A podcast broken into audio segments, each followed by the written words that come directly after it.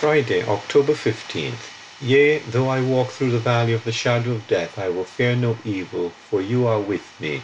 Your rod and your staff, they comfort me. Psalm 23 4. No fear. Most labor unions, when negotiating for new contracts, seek to build many fringe benefits into the pay package.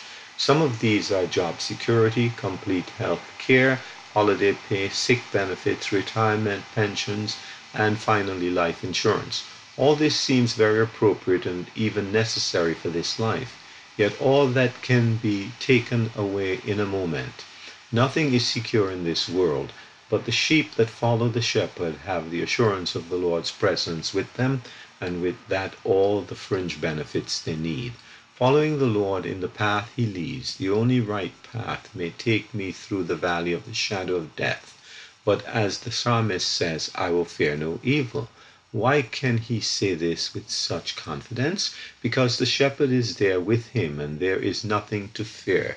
In the first three verses, the psalmist spoke about the shepherd. Now he speaks to him. He is just that close. With the staff, the shepherd pulls back the sheep from impending danger. With his rod, he wards off the enemies. There are many mighty foes lurking about to scatter the sheep and devour those they can capture. But the Lord is our safety and strength, our comfort and our guide. Absolutely nothing can unsettle the saint of God who is walking in conscious, sweet communion with the shepherd.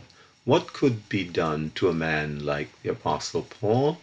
If men would have killed him, he would only have obtained what he desired to be with Christ, which is far better.